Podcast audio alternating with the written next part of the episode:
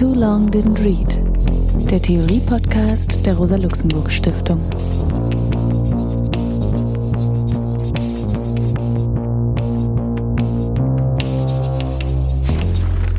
Hallo, mein Name ist Alex Demirovic. Ich begrüße euch zum Theorie-Podcast der Rosa-Luxemburg-Stiftung. Heute wollen wir über ein Buch von Karl Marx sprechen, den ersten Band des Kapitals. Über Karl Marx haben wir ja schon in einem anderen Podcast gesprochen, der Bürgerkrieg in Frankreich. Und heute geht es dann um ein jener Texte von Marx, die zu Recht auch als Hauptwerk gelten, eben Band 1 des Kapitals, ein Buch, was ja für die sozialistische, für die Arbeiterbewegung, für die kommunistische Bewegung von kaum zu überschätzender Bedeutung ist in der Art und Weise der Analyse und der Kritik kapitalistischer Produktionsverhältnisse. Marx ist, um es nur noch mal kurz daran zu erinnern, 1818 geboren, 1883 in London dann gestorben.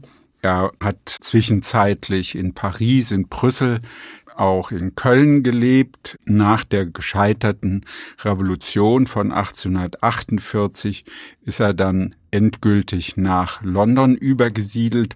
Und das ist auch ein wichtiges Datum für ihn und seine eigene Forschungsarbeit.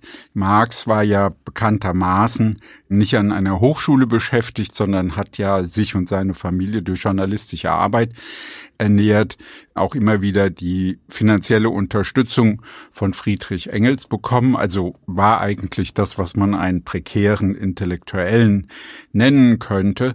In der Zeit dann ab 1850 hat er sich nochmal sehr viel gründlicher und systematischer mit Fragen der politischen Ökonomie befasst, also mit vielen Texten, wenn man so will, der bürgerlichen Ökonomie, der bürgerlichen Wissenschaft der Ökonomie und das zum Gegenstand einer systematischen Kritik machen wollen. Man könnte sagen, dass Marx an diesem Projekt über lange Zeit gearbeitet hat, eben von 1850 mit vielen Exzerptheften, dann hat er 1857 das Manuskript geschrieben, was als Grundrisse bekannt geworden ist.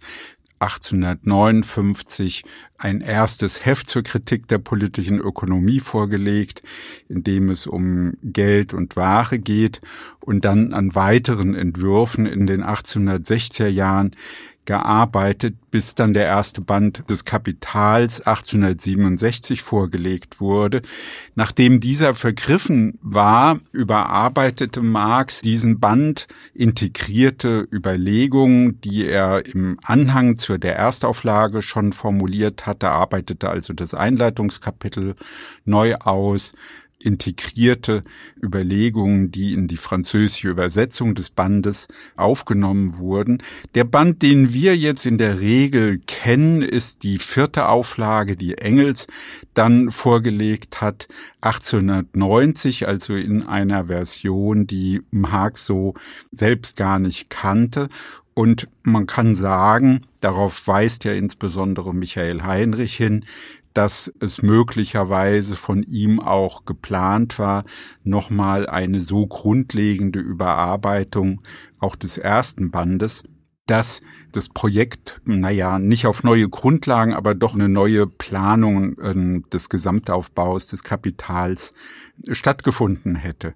Also lange Zeit war es prägend für die Vorstellung, dass man dachte, das Kapital liegt eigentlich äh, vollständig vor in den drei Bänden Kapital plus den Theorien über den Mehrwert, so wie das dann von Kalkowski vorgelegt wurde, bis in die 50er Jahre hinein und dann für die Debatten über Marx in den 60er Jahren besonders wichtig, der Hinweis auf eine Formulierung in dem Vorwort zur Kritik der politischen Ökonomie, dass Marx eigentlich so etwas vor Augen hatte wie einen sechs Bücherplan, Also er formuliert es so, dass er ein System der bürgerlichen Ökonomie vor Augen hat und dieser Sechs-Bücher-Plan sieht vor, dass es eben den Band zu Kapital, ein Band zu Grundeigentum, ein Band zu Lohnarbeit geben soll, zu Staat, zu auswärtigem Handel und zu Weltmarkt.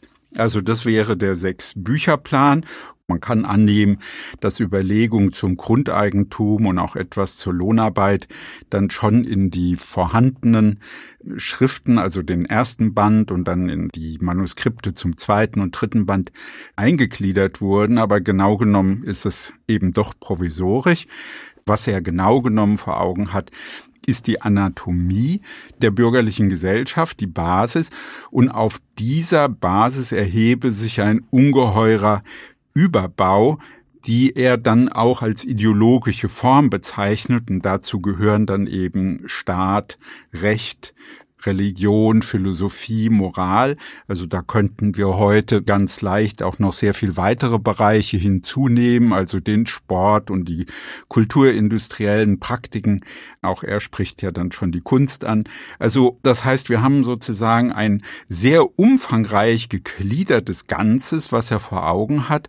Und das ist sehr viel umfangreicher als das, was er selbst in der Einleitung von 1858 thematisiert eine ökonomische Totalität. Also wenn wir das so betrachten, könnte man sagen, Marx hat also einen wirklich kleinsten Teil des von ihm skizzierten Forschungsprogramms überhaupt realisiert. Mit dem ersten Band des Kapitals und in dieser Dreiteilung, die er vorgenommen hat, geht es hierbei um die Frage des Produktionsprozesses des Kapitals, der dann durch die zwei Folgebände über Zirkulation, Reproduktion im zweiten Band und den Gesamtprozess im dritten Band eben weiter ergänzt und ausgearbeitet werden soll. Wir haben also hier ausgearbeitet in methodisch und inhaltlich umfassender Weise, wenn man so will, Kern. Aber das ist eben schon auch paradigmatisch wichtig, denn Marx war sich wirklich sehr im Klaren darüber, dass das, was er hier macht, also was er mit diesem ersten Band vorlegt, eine wissenschaftliche Revolution ist, weil er das bürgerliche Denken sehr grundlegend kritisiert deutlich macht, dass das bürgerliche Denken, die bürgerliche Ökonomie eigentlich die eigenen Grundlagen nicht begreifen kann.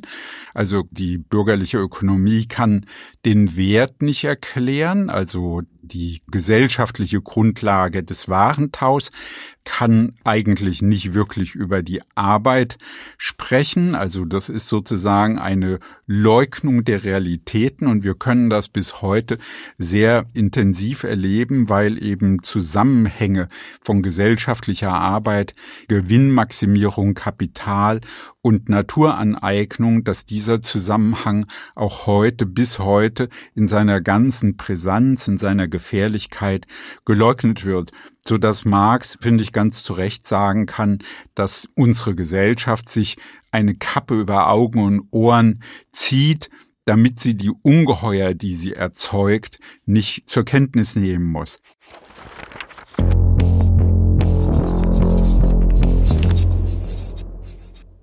Marx selbst stellt eben in den Mittelpunkt seiner Überlegung die Frage der gesellschaftlichen Arbeit und das mit dem Ziel, Klassengesellschaft, also die gesamte Vorgeschichte der modernen Klassengesellschaft grundlegend umzuwälzen. Also letztlich zielt sein Buch darauf beizutragen zur Überwindung von sozialen Klassen. Also das Ziel ist eine klassenlose Gesellschaft. Insofern nimmt er eben eine, wenn man so will, parteiliche Perspektive ein. Aber es ist nicht einfach die Perspektive der Arbeiterklasse, sondern die Überwindung von Klassen überhaupt. Wenn man jetzt sich fragt, also was macht Marx in diesen Büchern und insbesondere jetzt in dem Buch, was wir heute besprechen, dann gibt er in einer Notiz, die in Band 3 zu finden ist, einen Hinweis, dass er sagt, ihn interessiert es, die innere Organisation der kapitalistischen Produktionsweise zu analysieren und damit meint er den idealen Durchschnitt dieser Produktionsweise. Das ist, glaube ich, entscheidend, weil es eben schon auch deutlich macht, was er auch im Vorwort zur ersten Auflage betont, dass nämlich aus seiner Sicht, in seinem Verständnis, das moderne Kapital, die ökonomische Gesellschaftsformierung durch das Kapital bedeutet, dass die Gesellschaft eben nicht wie eine ständige Gesellschaft starr ist mit fixen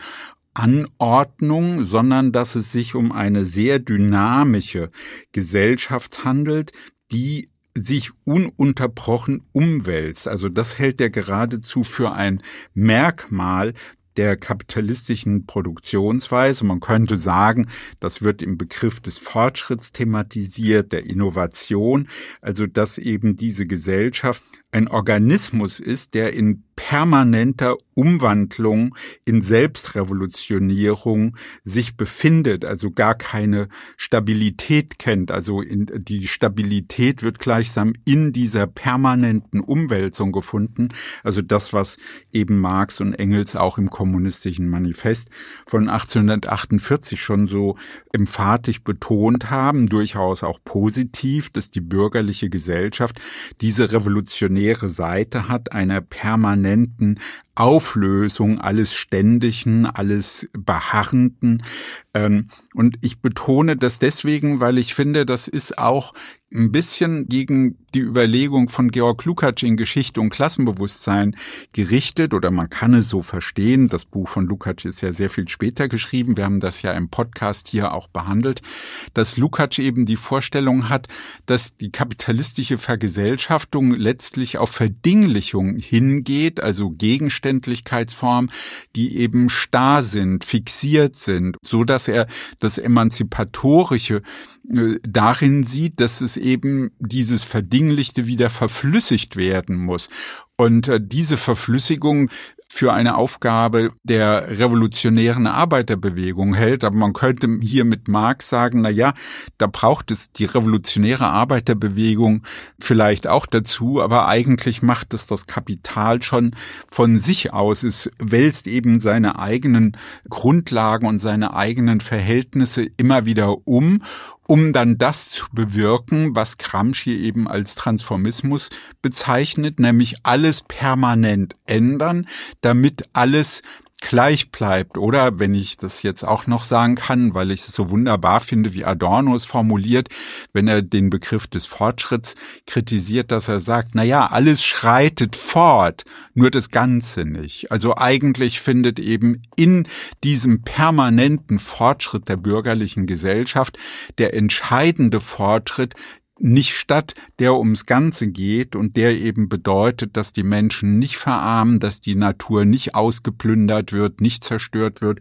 und dass wir unsere Lebensverhältnisse tatsächlich selbst bestimmen. Und dazu würde auch gehören, dass wir diesen Zwang zur permanenten Umwälzung, dass wir diesen Zwang selbst noch unter gesellschaftliche Kontrolle bekommen, dass wir die Fähigkeit besitzen, uns diese Dynamik zu erschließen, zu verstehen und den gesellschaftlichen Wandel, die Veränderung eben bewusst zu entscheiden und nicht Getriebene eines solchen Prozesses sind.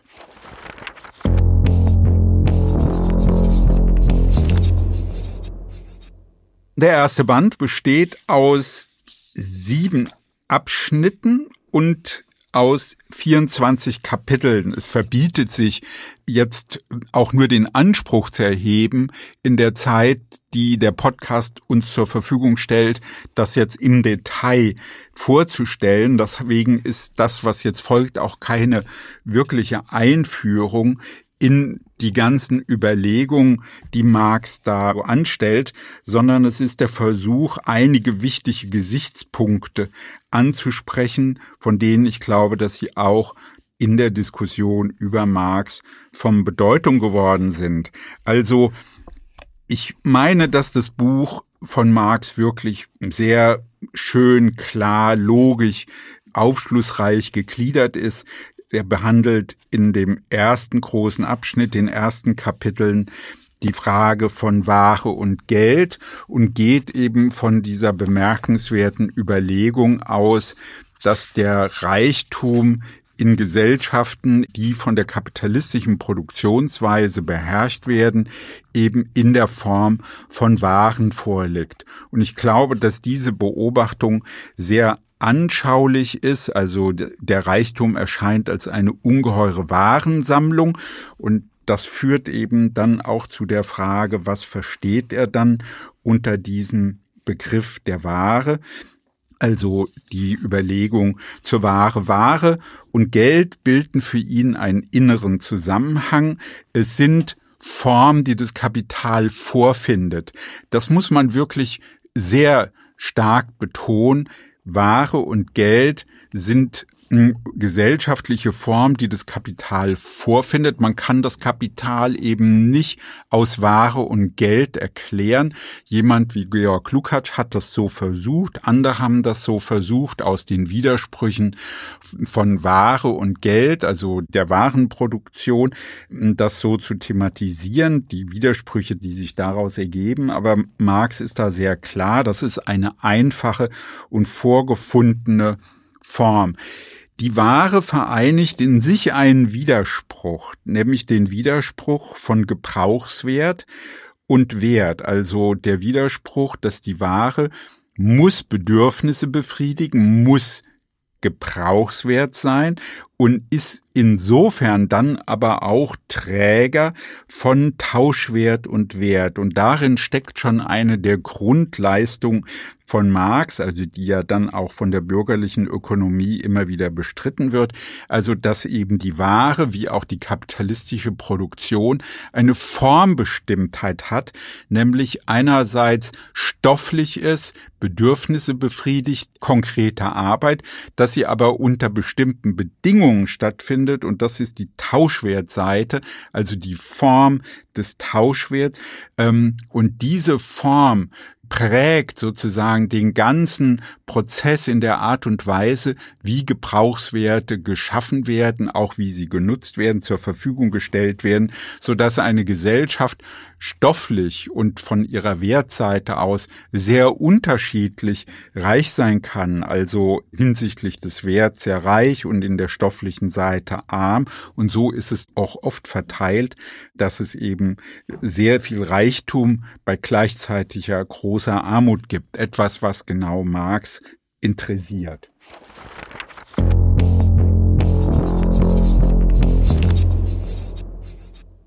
Die besondere Einsicht, die Marx hier entwickelt in diesem ersten Abschnitt, ist eben der innere Zusammenhang von Ware und Geld, also dass er eben deutlich macht, dass Geld keine Konvention ist, also nicht einfach von außen festgelegt wird, sondern dass Geld selbst eine bestimmte Form ist, also eine verselbstständigte Gestalt der Ware. Also Geld ist eben selbst Träger von gesellschaftlicher Arbeit und nimmt eben im Tausch diese besondere Funktion ein. Das erklärt sich so, dass eben die Ware im Austausch mit anderen Waren sich gleichsetzt. Also die X-Ware A ist Wert Y Ware B. Das heißt, es gibt diese Gleichheitsbeziehung und in der Gleichheitsbeziehung wird ja aber gleichzeitig auch deutlich gemacht, dass es etwas Drittes gibt und das ist eben abstrakte, notwendige Arbeit, also gesellschaftliche Arbeit, wie sie im Durchschnitt zur Herstellung einer Ware erforderlich ist. Und Geld ist eben eine Ware unter vielen anderen und im Austausch erweist es sich eben dann als ein praktischer Prozess, dass alle Waren sich dann wiederum in einer Ware austauschen, also eben über verschiedene Schritte, alle Waren eben eine einzige Ware ausschließen, die dann als allgemeiner Träger des Werts betrachtet wird, obwohl alle anderen Waren auch diesen Wert verkörpern, der sich ergibt daraus, dass sie geronnene, materialisierte gesellschaftliche Arbeit sind. Für Marx ist es dieser Tauschprozess deswegen interessant, weil darin eben auch ein bestimmtes Moment von Fetisch drinsteckt. Das ist das, was er betont. Also dann neu in dieser zweiten Auflage macht er das eben sehr kenntlich mit einem eigenen Abschnitt. Und das erklärt sich eben aus der Dynamik des Warentauschs, dass der Warentausch eine besondere Form wenn man will, der Verschleierung, der Verbergung bürgerlicher Produktionsverhältnisse beinhaltet, dass nämlich, wenn Waren sich tauschen, dann etwas Paradoxes geschieht, dass nämlich der Gebrauchswert einer Ware zur Erscheinungsform des Werts der anderen Ware wird. Wenn man sagt, eine X Ware A ist Y-Ware B wert, der Wert nimmt ja dann konkret die Gestalt dieser Ware B an. Und das heißt, es kehrt sich etwas um, nämlich diese Gebrauchswert dieser einen Ware, also die natürliche Gestalt, verkörpert jetzt abstrakt menschliche Arbeit, also die, die sozusagen im Vergleich in Anspruch genommen werden muss, um dann überhaupt zu machen die konkrete Arbeit, also Schneider, Bäckerarbeit, Maschinenbauerarbeit, diese konkrete Arbeit, die in dieser hm, Äquivalentform, wie Marx sie bezeichnet, dann steckt, verkörpert eben abstrakt menschliche Arbeit. Das heißt, auch da kommt es zu einer Umkehrung. Konkrete Arbeit wird zur Form der abstrakten und private Arbeit, die von Einzelproduzenten erledigt wird, nimmt gleichzeitig die Arbeit in gesellschaftlicher Form an. Das ist für Marx deswegen interessant und deswegen spricht er von Fetisch, weil damit die gesellschaftliche Eigenschaft der Arbeit sich an die Naturalform einer Ware oder der Ware, in der der Wert gemessen wird, dass die Naturalform den Wert verkörpert und damit als etwas Natürliches erscheint.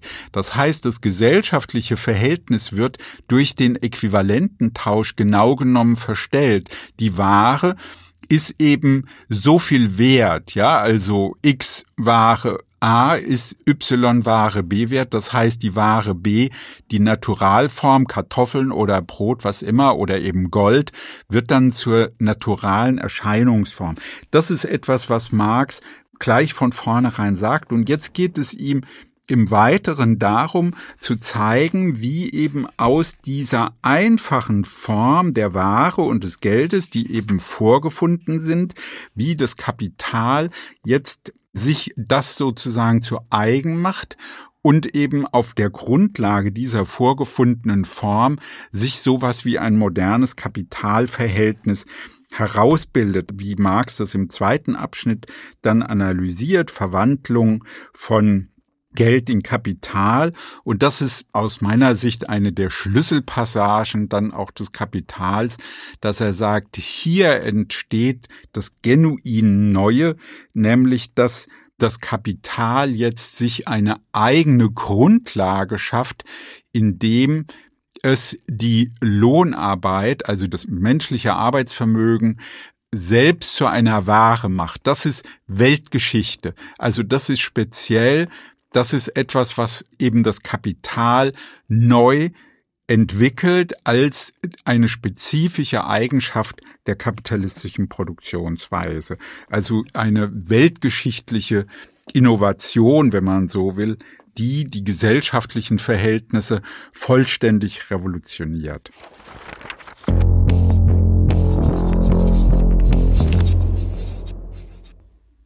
Karl Marx Das Kapital zur Verwandlung von Geld in Kapital muss der Geldbesitzer also den freien Arbeiter auf dem Warenmarkt vorfinden. Frei in dem Doppelsinn, dass er als freie Person über seine Arbeitskraft als seine Ware verfügt, dass er andererseits andere Waren nicht zu verkaufen hat, los und ledig, frei ist von allen zur Verwirklichung seiner Arbeitskraft nötigen Sachen. Die Frage, Warum dieser freie Arbeiter ihm in der Zirkulationssphäre gegenübertritt, interessiert den Geldbesitzer nicht, der den Arbeitsmarkt als eine besondere Abteilung des Warenmarkts vorfindet. Die Natur produziert nicht auf der einen Seite Geld oder Warenbesitzer und auf der anderen bloße Besitzer der eigenen Arbeitskräfte. Dies Verhältnis ist kein naturgeschichtliches und ebenso wenig ein gesellschaftliches, das allen Geschichtsperioden gemein wäre. Es ist offenbar selbst das Resultat einer vorhergegangenen historischen Entwicklung, das Produkt vieler ökonomischen Umwälzungen, des Untergangs einer ganzen Reihe älterer Formationen der gesellschaftlichen Produktion. Die historischen Existenzbedingungen des Kapitals sind durchaus nicht da mit der Waren- und Geldzirkulation. Es entsteht nur, wo der Besitzer von Produktions- und Lebensmitteln den freien Arbeiter als Verkäufer seiner Arbeitskraft auf dem Markt vorfindet und diese eine historische Bedingung umschließt eine Weltgeschichte. Das Kapital kündigt daher von vornherein eine Epoche des gesellschaftlichen Produktionsprozesses an.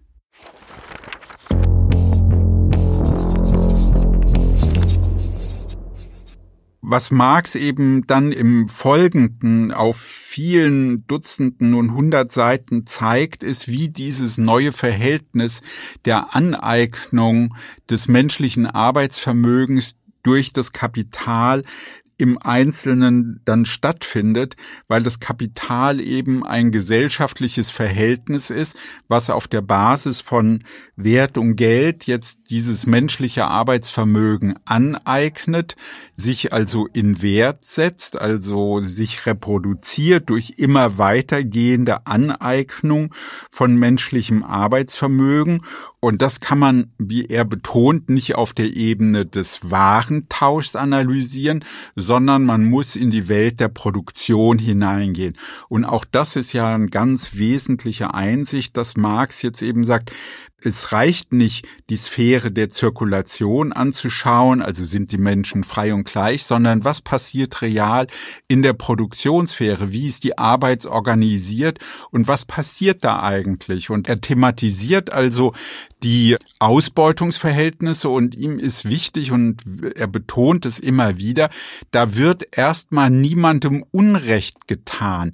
Die Warenbesitzer handeln, tauschen Äquivalente. Also das heißt, sie erhalten jeweils den gleichen Wert. Der Wert bleibt gleich. Die einen geben Geld und die anderen geben ihr Arbeitsvermögen. Niemand wird dabei betrogen, sondern sie gehen dann in die Produktion und dann nutzt der Kapitaleigentümer den Gebrauchswert, den er auf dem Arbeitsmarkt kauft, nämlich das Arbeitsvermögen der Arbeiter und nutzt diesen Gebrauchswert so, wie er ihn kauft, also nach den Konventionen, die eben gesellschaftlich bestehen, ein bestimmter Arbeitstag von acht Stunden, zehn Stunden, zwölf Stunden.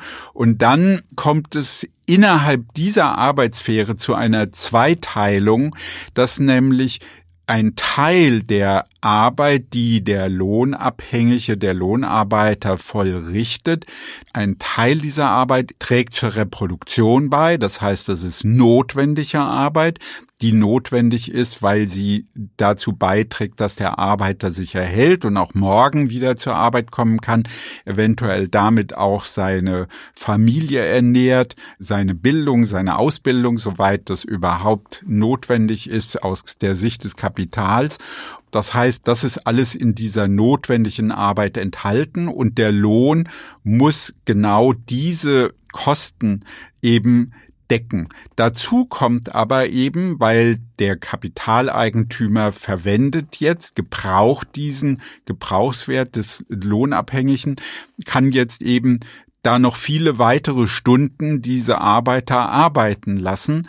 Ja, und das ist eben Mehrarbeit. Also in dieser Zeit wird eigentlich dann auch weiter Wert gebildet, ja, also der eben Mehrwert gebildet, der von dem Kapitaleigentümer angeeignet wird. Das ist die Produktion des absoluten Mehrwerts, also die absolute Ausdehnung der Arbeitszeit weit über die notwendige Arbeitszeit hinaus, die der Arbeiter für seine eigene Reproduktion braucht. Also, und was Marx jetzt zeigt in langen Ausführungen ist, wie um den Arbeitstag gekämpft wird, also die Verlängerung von Seiten des Kapitaleigentümers oder die Kürzung der Arbeitszeit durch Kämpfe der Arbeiterbewegung. Es gibt eben einen Kampf um die Arbeitszeit bis hin zur Durchsetzung eines Normalarbeitstags. Wir würden sagen heute die 38,5 Stunden Woche, real ist sie dann länger.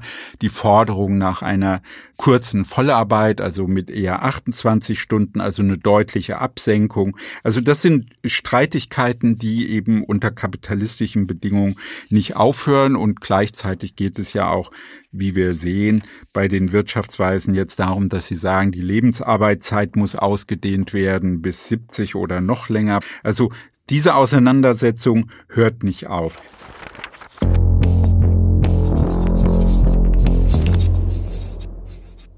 In dem weiteren Abschnitt wird eben sehr ausführlich darüber gesprochen, dass das Verhältnis von notwendiger Arbeit und Mehrarbeit, das ist die Mehrwertrate, die Ausbeutungsrate, dass diese Relation eben auch zugunsten des Kapitals geändert werden kann, indem eben das, was die Arbeitskraft kostet, also was sie wert ist am Arbeitsmarkt, dass das eben auch gesenkt werden kann durch die Steigerung der Produktivkräfte. Also es ist möglich, die Lebensmittel, die Ausbildungskosten, die Mieten, die Ernährung, das alles so zu verbilligen, dass der Wert der wahre Arbeitskraft eben deutlich sinkt und damit eben der Anteil der Mehrarbeit für die Kapitaleigentümer höher wird, so dass Marx sagt, na ja, es ist im Interesse der Kapitaleigentümer eben die Produktivkräfte zu entwickeln, um die Kosten, den Wert der wahre Arbeitskraft eben immer weiter zu senken.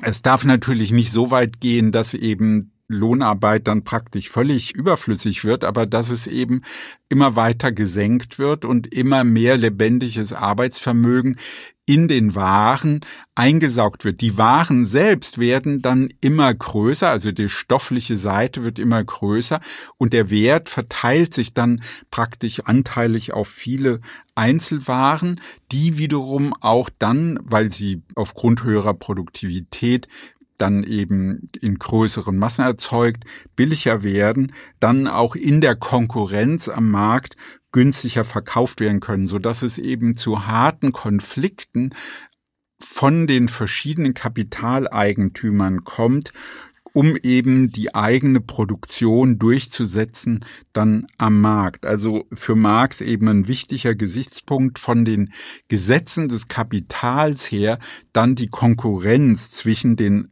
individuellen Kapitalen zu erklären.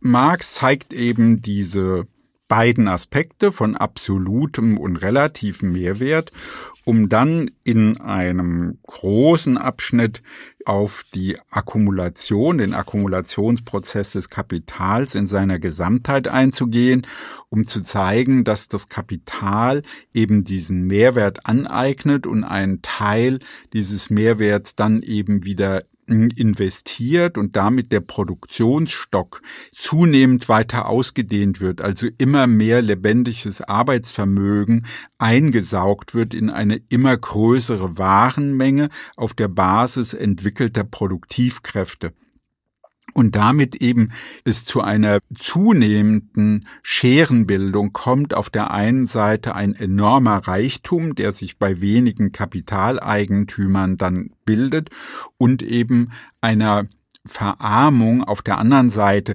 Manches ist natürlich nicht so gekommen, wie Marx sich das vorgestellt hat, dass es, wenn man so will, zu einer absoluten Verarmung kommt.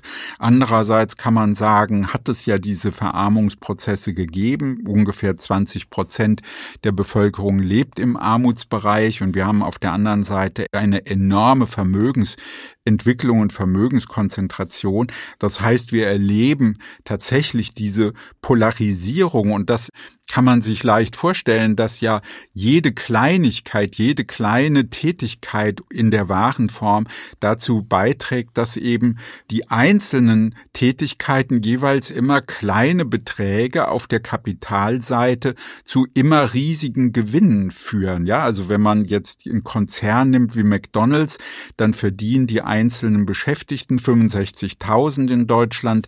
12,20 Euro Mindestlohn und jede Person, die da arbeitet und durch streng durch Computer gesteuerte Prozesse tätig ist, trägt eben mit kleinen Beträgen zu einer riesigen Summe an Gewinn bei und das natürlich auf nationalem und globalem Niveau eben noch mehr, so dass sich riesige Beträge dann bei wenigen Kapitaleigentümern ansammeln, entweder persönlichen Eigentümern oder Aktionären und insofern dann eben eine der wichtigen Punkte von Marx zur Akkumulation sich bewahrheitet.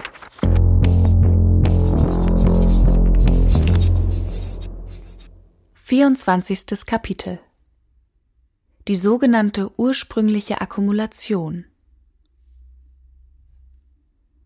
Geld und Ware sind nicht von vornherein Kapital, so wenig wie Produktions- und Lebensmittel.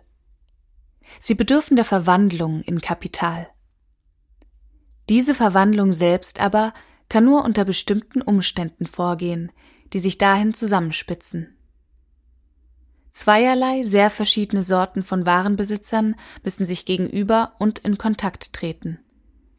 Einerseits Eigner von Geld, Produktions- und Lebensmitteln, denen es gilt, die von ihnen geeignete Wertsumme zu verwerten durch Ankauf fremder Arbeitskraft. Andererseits freie Arbeiter, Verkäufer der eigenen Arbeitskraft und daher Verkäufer von Arbeit freie Arbeiter in dem Doppelsinn, dass weder sie selbst unmittelbar zu den Produktionsmitteln gehören, wie Sklaven, Leibeigene usw., noch auch die Produktionsmittel ihnen gehören, wie beim selbstwirtschaftenden Bauer usw., sie davon vielmehr frei, los und ledig sind. Mit dieser Polarisation des Warenmarkts sind die Grundbedingungen der kapitalistischen Produktion gegeben. Das Kapitalverhältnis setzt die Scheidung zwischen den Arbeitern und dem Eigentum an den Verwirklichungsbedingungen der Arbeit voraus. Sobald die kapitalistische Produktion einmal auf eigenen Füßen steht, erhält sie nicht nur jene Scheidung, sondern reproduziert sie auf stets wachsender Stufenleiter der Prozess, der das Kapitalverhältnis schafft, kann also nichts anderes sein als der Scheidungsprozess des Arbeiters vom Eigentum an seinen Arbeitsbedingungen, ein Prozess, der einerseits die gesellschaftlichen Lebens- und Produktionsmittel in Kapital verwandelt, andererseits die unmittelbaren Produzenten in Lohnarbeiter. Die sogenannte ursprüngliche Akkumulation ist also nichts als der historische Scheidungsprozess von Produzent und Produktionsmittel. Er erscheint als ursprünglich, weil er die Vorgeschichte des Kapitals und der ihm entsprechenden Produktionsweise bildet.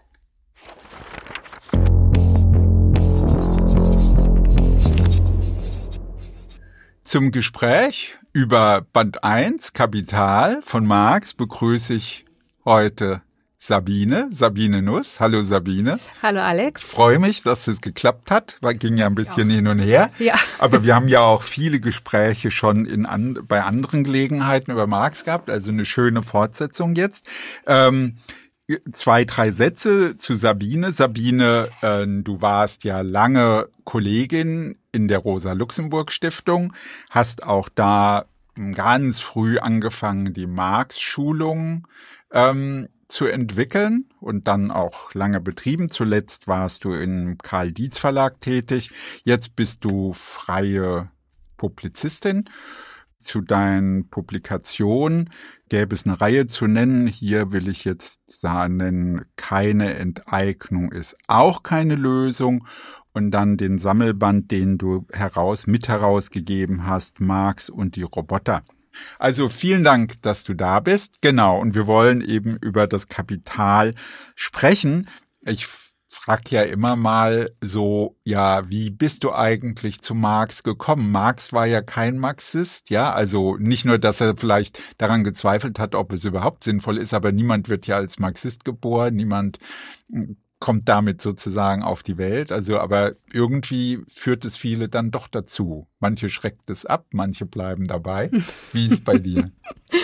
Also, da ich ja äh, begeisterte Hörerin deines Podcasts bin, habe ich natürlich mich vorbereitet auf die biografischen, den biografischen Anteil dieser Frage und habe dann, das war wirklich ganz gut, weil ich habe für mich selber auch nochmal überlegt, wie war denn das eigentlich damals?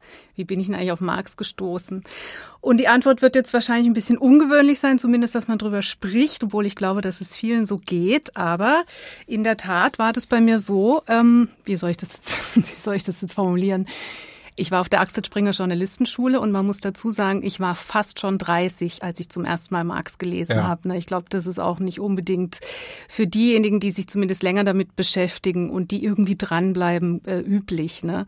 Ich war also fast schon 30. Ich war auf der Axel Springer Journalistenschule, also jenseits dessen, wo man, man irgendwie Marxismus verbindet und ich habe mich Wirklich in jemanden nicht, nein, genau. eigentlich nicht. Ja. Und ich habe mich in jemanden verliebt in dieser Zeit und äh, das ist wirklich ganz lustig. Im Nachhinein verstehe ich vieles auch besser als damals. Der hat mir mehr oder weniger fast gebeichtet. Ich bin übrigens Kommunist und ich dachte, äh, okay, ist das jetzt eine Krankheit oder ist das was Schlimmes? Ich habe es überhaupt nicht richtig verstanden. Aber ich habe gedacht, ja, ich gucke mir das einfach mal an. Natürlich meinte er jetzt nicht Kommunist im Sinne vom historischen Kommunismus, ne? also klar. Äh, aber ich bin dann durch ihn zum ersten Mal zum Kapitallesekreis gekommen und das war außeruniversitär und das war fürchterlich. Das war also so ein richtiger, hauptsächlich männerbesetzter Checkerkurs, wo vorne einer saß, der irgendwie gesagt hat, wie es richtig ist und was da drin steht. Und ich hatte die ganze Zeit das Gefühl, oha, du darfst jetzt auf keinen Fall was sagen oder was fragen, sonst blamier ich mich. Also das war ehrlich gesagt, die erste Erfahrung war nicht so wunderbar. Es war total humorbefreit und unlocker. Und ich dachte, okay, das ist es also jetzt, was da meine neue Liebe toll findet. Und dann habe ich aber zum Glück gemerkt, dass der da auch nicht so begeistert ist. Und dann habe ich dann nach der äh, Journalistenschule bin ich dann erst sozusagen an die Uni gekommen und dort habe ich dann meinen ersten Kapital oder überhaupt meine erste Berührung mit Marx gehabt über Gesine Schwan.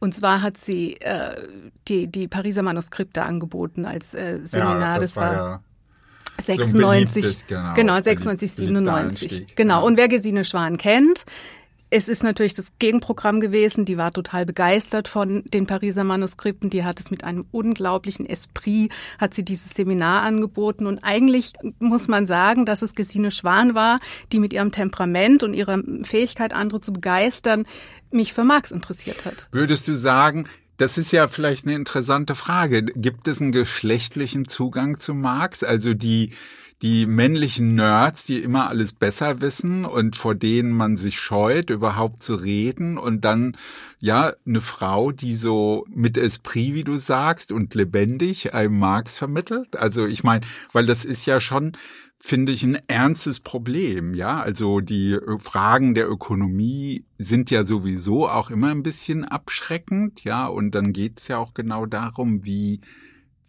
ermöglichen wir Zugänge oder wie gibt es diesen Zugang? Ja, da sprichst du was an. Da kannst du vielleicht auch selber äh, auch gleich nochmal was dazu sagen, weil wir haben ja dann später bei, also ich habe erst an der Freien Universität äh, Berlin unter der Schirmherrschaft von Elmar Altvater Kapitalkurse mhm. erstmals angeboten.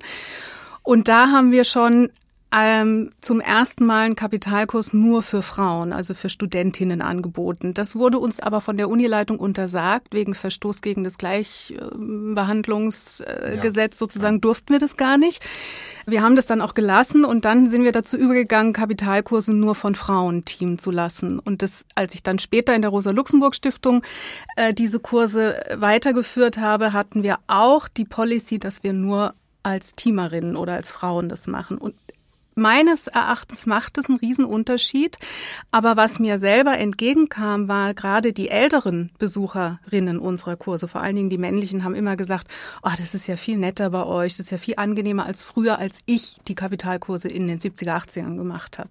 Ja. ja, und das kannst du natürlich jetzt besser beurteilen als ich, wie das da war. Ne? Ich weiß nicht, ich habe ich hab das Kapital äh, für mich alleine gelesen, weil ich eben diese Kurse auch nicht so interessant fand. Wie alt warst du da? Naja, da war ich ja am Anfang meines Studiums, aber ich hatte Marx schon als Schüler gelesen, aber so die kleineren Texte.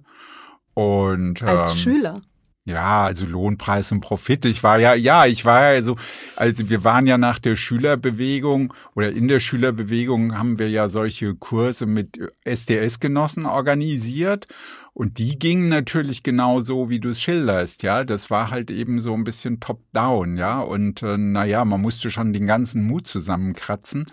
Und dann dachte ich, nee, das tue ich mir nicht an. Aber ich, es wurde immer unterstellt, man müsste alles schon immer gewusst haben. Mhm. Ja, und eigentlich sind die Probleme klar und Marx gibt dauernd nicht die richtigen Antworten und wir arbeiten jetzt darüber und ich dachte, hä, ich muss es erst mal ein bisschen verstehen. Mhm. So, ja, also so. Aber das ist, Entschuldigung, wenn ich jetzt kurz da reingrätsche, bei meinem ersten Kurs, von dem ich vorhin erzählt habe, da war das so, da hat der, der da vorne saß, ein Stück gelesen ja. oder ist schon vorausgesetzt worden, dass man gelesen kam in diesen, in diesen Lesekreis und hat dann referiert, was da drin steht und wie ja. man es zu verstehen hat. Ja. ja. Bei uns, wir haben das so gemacht, dass die Teilnehmerinnen selbst die Abschnitte zu Hause gemeinsam vorbereitet haben und dann haben sie es vorgetragen und dann haben wir darüber diskutiert. Ne? Klar, es ist und ein anderes Verfahren. Es ist ein anderes Verfahren Klar. und das ist ich glaube, das sind Form und Inhalt fallen da schon auch ein bisschen zusammen. Wir haben zum Beispiel auch gesagt, wann immer jemand Sätze beginnt mit schon Hegel hat gesagt das oder wie wir ja von Foucault wissen, ja. dass man das ruhig darf, aber dann muss man bitteschön immer dazu sagen,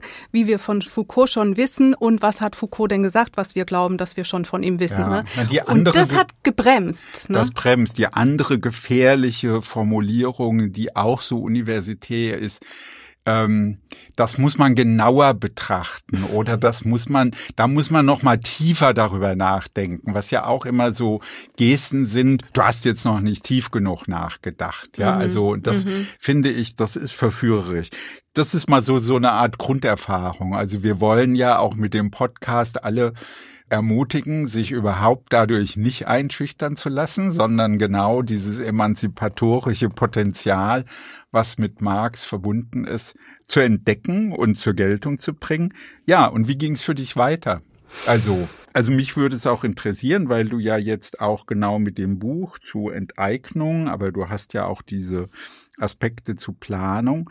Ich meine, für dich ist es ja auch ein sehr konkretes Arbeitsinstrument geworden in den Diskussionen, in denen du dich bewegst, ja. Ja, genau. Also ich hatte ja vorhin schon erwähnt, dass die Pariser Manuskripte, das sind eben bestimmte Frühschriften von Marx, ähm, eigentlich die erste, der erste Text waren, mit dem ich in, in Berührung kam. Und ich habe dann erst später mich mit dem Kapital auseinandergesetzt. Und ich habe auch am Anfang überhaupt noch nicht das Ausmaß der Art und Weise, wie was Marx da eigentlich macht, verstanden. Weißt du, das fängt an mit, weiß ich nicht was, der Ware, ja, und so und so viel Rock tauschen sich mit so und so viel Leinwand. Da fängt schon an, dass du denkst, stimmt doch gar nicht, tauscht sich ja nicht Rock gegen Leinwand, sondern gegen Geld, ja. Also überhaupt mal diese Methode zu verstehen. Und am Anfang macht er ja genau diese Wertanalyse, wie eigentlich Geld logisch meine ich jetzt nicht historisch entsteht. Ne? Mhm. Das hat mich schon von Anfang an sehr fasziniert. Also die Art und Weise, wie er selber abstrahiert von den Dingen, die uns so als selbstverständlich in der Wirklichkeit entgegenkommen, wie Geld, ja, oder ja. Wert. Ja, also wenn wir zum Beispiel in den Supermarkt gehen, dann sehen wir da eine Tomate liegen und die hat halt einen Preis, die kostet halt was. Aber wir empfinden das als genauso natürlich, wie dass sie rot ist oder saftig oder eine Frucht ist. Ne? Und bei Marx fand ich das Faszinierende, dass der eben erstmal nichts als gegeben hinnimmt, ne? sondern dass der erstmal alles hinterfragt. Sogar sowas wie Geld, ja. Und im Grunde genommen, da komme ich jetzt auch zu dem Thema, womit ich mich heutzutage, also jetzt so seit ein paar Jahren eigentlich schon, nämlich um die mhm. Eigentumsfrage. Die übergeordnete Frage von seinem Spätwerk, vom Kapital, ist im Grunde genommen, wie kann es sein, dass eine Gesellschaft sich reproduzieren kann als Gesellschaft, obwohl die, die etwas produzieren, völlig blind für einen anonymen Markt ins Blaue rein irgendwas herstellen in der Hoffnung, es möge sich verkaufen. Ja, es wird überhaupt nicht vorab geplant, ja, oder bestimmt oder abgestimmt oder überlegt, was brauchen wir, wie viele Bedürfnisse gibt es eigentlich, wie stellen wir die her, sondern es ist private Produktion, nannte das Marx. Und trotzdem funktioniert es das irgendwie, dass zumindest die Bedürfnisse, die das Geld haben, also die Zahlungsfähigen, dass die irgendwie zumindest gestillt werden. Und das würde ich mal sagen, ist die übergeordnete Frage von Marx. Und er antwortet damit, dass die Art und Weise, wie Menschen sich vergesellschaften im Kapitalismus, ja, über Privatproduzentinnen, eben übers Geld, über den Wert funktioniert. Ja. ja. Das bedeutet, das ist ja eine sehr radikale im Sinne von an die Wurzel gehende ähm, äh, Theorie. Das bedeutet im Umkehrschluss, wenn die Produzentinnen sich vorab abstimmen darüber, was sie produzieren, bräuchte es am Ende gar kein Geld mehr. Ja. ja. Das ist was, was an die Grund, äh, wie würde ich jetzt sagen, Grundsubstanz der bürgerlichen Gesellschaft reicht, weil ja Geld und Eigentum so naturalisiert wird.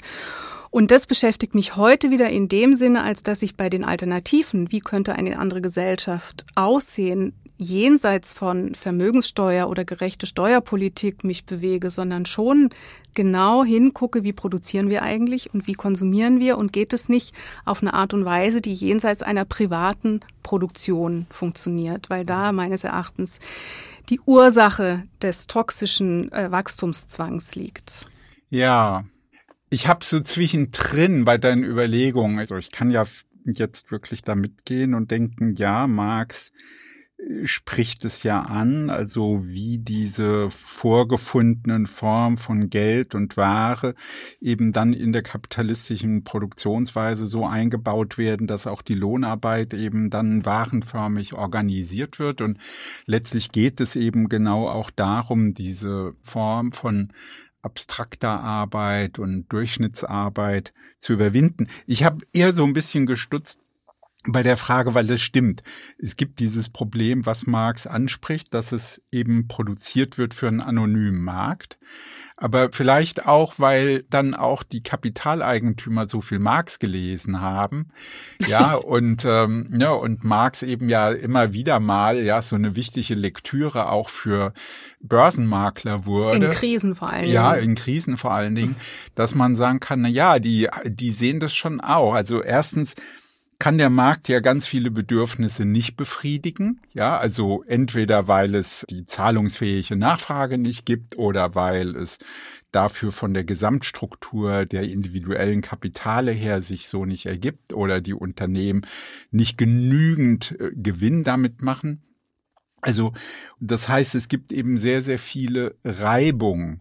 Ja, und dann gibt's ja auf der anderen Seite eben auch Planung, in den Unternehmen, die überlassen ja vieles auch nicht dem Zufall, sondern die gucken ja, dass eben die Märkte strukturiert und organisiert sind. Also dass eben die kalkulieren natürlich genau. Also du kommst ja aus der Medienbranche. Wie viele Zeitungskäufer werden wir morgen haben? Also was müssen wir drucken? Wie viele Menschen werden im nächsten Sommer nach Spanien fahren in die und die Hotels in der und der Klasse? Also das heißt, es sind ja sehr präzise Kalkulationen. Deswegen finde ich Marx auch so interessant, weil er immer sagt, es gibt eben diese Regelmäßigkeiten bei allen Bewegungen am Markt, allen Oszillationen hin und her.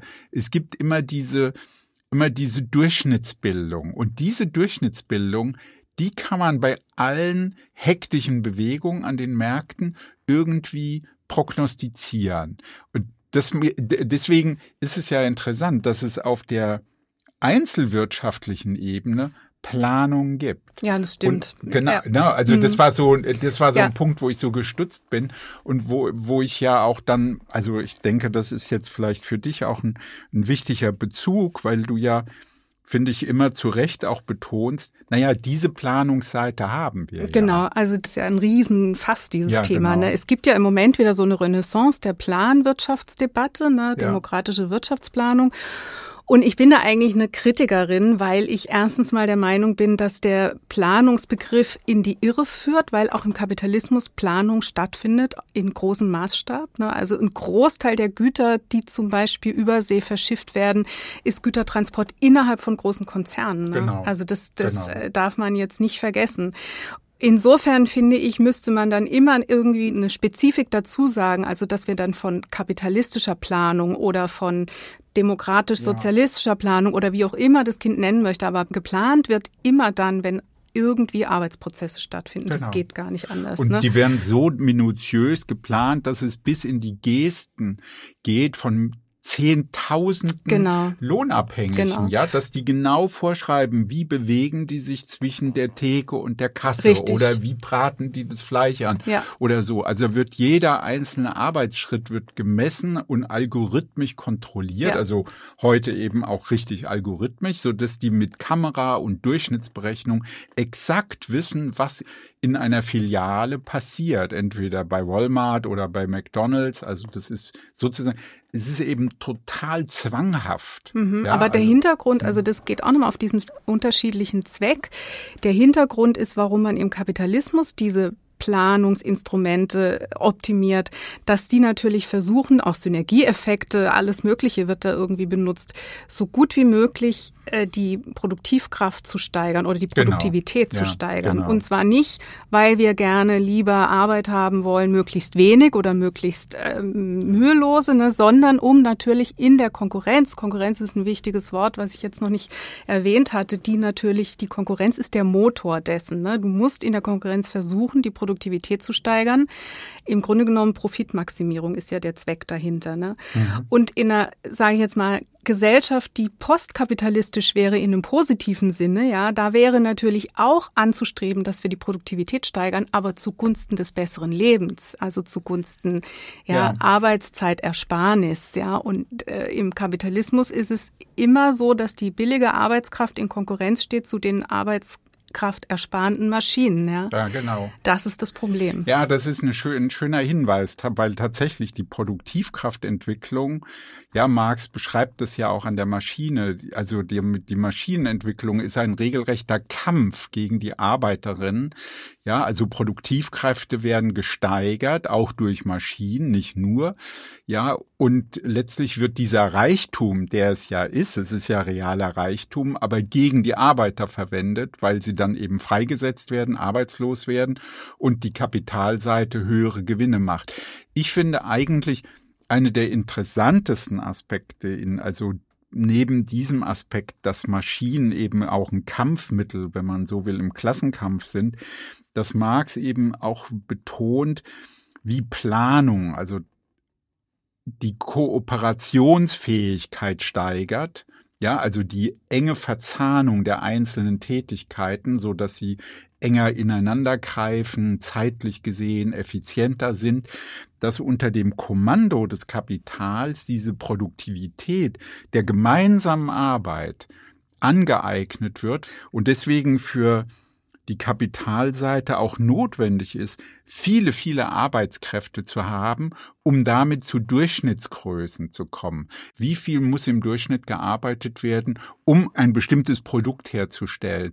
Das heißt, es geht immer um Vergleich, es geht immer um Durchschnittsbildung, es geht immer um um diese Regelmäßigkeiten und das unter das Kommando der, der, der Kapitalseite zu stellen. Also etwas, was wir ja aber von uns aus tun, denn wir kooperieren ja. Mhm. Und plötzlich erscheint unsere Kooperation als eine besondere Leistung des Kapitals, obwohl, wie Marx es schreibt, die Kooperation, das Kapital gar nichts kostet. Mhm. Das ist etwas, was das einfach sowieso kriegt, weil Menschen kooperieren. Aber jetzt wird es eben zu einer Steigerung genutzt, um Menschen auszubeuten. Mhm. Wo, wo, wo man sich auch vorstellen kann, dass es natürlich ganz viele Affekte auch der Leute gibt gegen diese Kooperation, weil sie merken, das steigert eigentlich nur die Macht des Kapitals über ihr eigenes Leben. Mhm. Ja, die Frage, die ich gerne nochmal stellen würde, die ich in meinem Vortrag gar nicht berührt habe.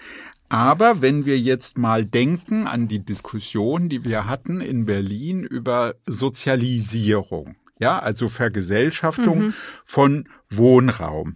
Und das berührt ja auch die, die Planungsfrage dann geht ja die Frage auch dahin, wohin geht dann eigentlich Sozialisierung? Und für mich ist interessant, dass Marx dann an so einer Stelle im 24. Kapitel dann sagt, na ja, so wie er sich das vorstellt, und das ist ja überraschend, dann sagt er, die kapitalistische Produktion erzeugt mit der Notwendigkeit eines Naturprozesses ihre eigene Negation. Ja, denkt man, okay, es ist die Negation der Negation. Und jetzt ist diese Negation der Negation, sie stellt nicht das Privateigentum wieder her, wohl aber das individuelle Eigentum auf Grundlage der Errungenschaft der kapitalistischen Ära, der Kooperation und des Gemeinbesitzes der Erde und der durch die Arbeit selbst produzierten Produktionsmittel. Also individuelles Eigentum. Ja, das ist ja eigentlich doch eine überraschende Wendung. Wenn wir jetzt von Vergesellschaftung des Wohnraums sprechen, dann war ja tatsächlich eine der Fragen, wem gehört's denn dann? Sind es Genossenschaften? Ist es staatlich, so wurde ja eigentlich das klassisch beantwortet, es wird vergesellschaftet, dann gehört es der Allgemeinheit, dem Staat, also am Ende dann wenigen Funktionären unter Umständen, wenn es schlimm läuft. Und Marx ist ja an diesem Punkt eigentlich sehr speziell, dass er sagt, es gehört am Ende den Individuen. Die mhm. Individuen entscheiden. Mhm. Es gehört nicht irgendwelchen abstrakten Institutionen oder Größen. Das, ja, das ist ein bisschen ein Problem, worüber ich auch in meiner äh, Dissertation und später dann aber auch in dem Enteignungsbuch geschrieben habe. Das hat ein bisschen was mit dem Begriff und mit der Kategorie Eigentum zu tun. Marx benutzt die Kategorie Eigentum im Grunde genommen auch teilweise überhistorisch. Ne? Und das geht, eigentlich geht das nicht. Ja. Eigentum ist eine originär bürgerliche Kategorie. Ja. Auch im Wortschatz gibt es Eigentum erst mit der Entstehung der äh, bürgerlichen Gesellschaft. Im Mittelalter kannte man das Wort Eigentum nicht mhm. in dieser Abstraktion. Ne. Äh, Im Grunde genommen müsste man Eigentum immer übersetzen mit Verfügungsgewalt oder Verfügungsweise oder Verfügungsmacht. Ja, dann kommst du da ein bisschen näher ran. Was Marx meint an dieser Stelle, er sagt was ähnliches im Manifest, wo er sagt, das individuelle Eigentum ist doch gerade im Kapitalismus überhaupt nicht durchgesetzt. Die Mehrheit der Menschen der Abhängigen hat ja Lohnabhängigen hat gar kein Eigentum. Ja, also es ist ja diese Chimäre der Marktapologeten, die immer sagen, in der bürgerlichen Gesellschaft mit der Ablösung des Feudalismus ist das Individuum erstmals befähigt worden, die Früchte seiner Arbeit zu ernten und nicht mehr dem Grundherrn abtreten zu müssen. Ne? Er ist jetzt endlich frei und gleich. Das ist ja alles, das ist bei Marx übrigens auch sehr schön zu lesen, ist ja alles eine Ideologie. Ne? Mhm, und ähm, genau. im Grunde genommen sagt er, wir müssen überhaupt erst die Produktionsverhältnisse und die Verfügungsweise über die Mittel, mit denen wir leben und überleben, wieder der Kontrolle der Mehrheit der Menschen an, anheimstellen, dass man davon sprechen kann, von sogenanntem individuellem Eigentum. Ne? das, was du jetzt zitiert hast, da verwendet er Eigentum sowohl im Sinne des bürgerlichen Eigentums als auch im Sinne des Eigentums in einer emanzipatorischen Gesellschaft. Und das macht so verwirrend. Ja, einerseits, also ich finde es eine tolle Perspektive. Genau so. Ich finde, natürlich könnte man sagen, das gilt ja für viele Begriffe, die er verwendet. Ja, ich meine, der Begriff der Arbeit, der Begriff der Klasse, der Begriff des Staates, der ja. Begriff der Ökonomie, alle sind ja bürgerliche Begriffe. Ja. Und letztlich geht es ja auch darum, ne, also das, was wir ja am Anfang schon hatten, also Geldware zu überwinden. Es geht auch darum, Wirtschaft zu überwinden, also natürlich nicht Produktion des Lebens, also die, wenn man so will, politische Ökonomie der Arbeit wird es weiterhin geben, weil wir natürlich werden wir arbeiten, um uns zu erhalten, aber das findet nicht in der ökonomischen Formbestimmtheit statt. Das ist ja der entscheidende Punkt, nicht unter den Formen von von Geld, Ware, Gewinn.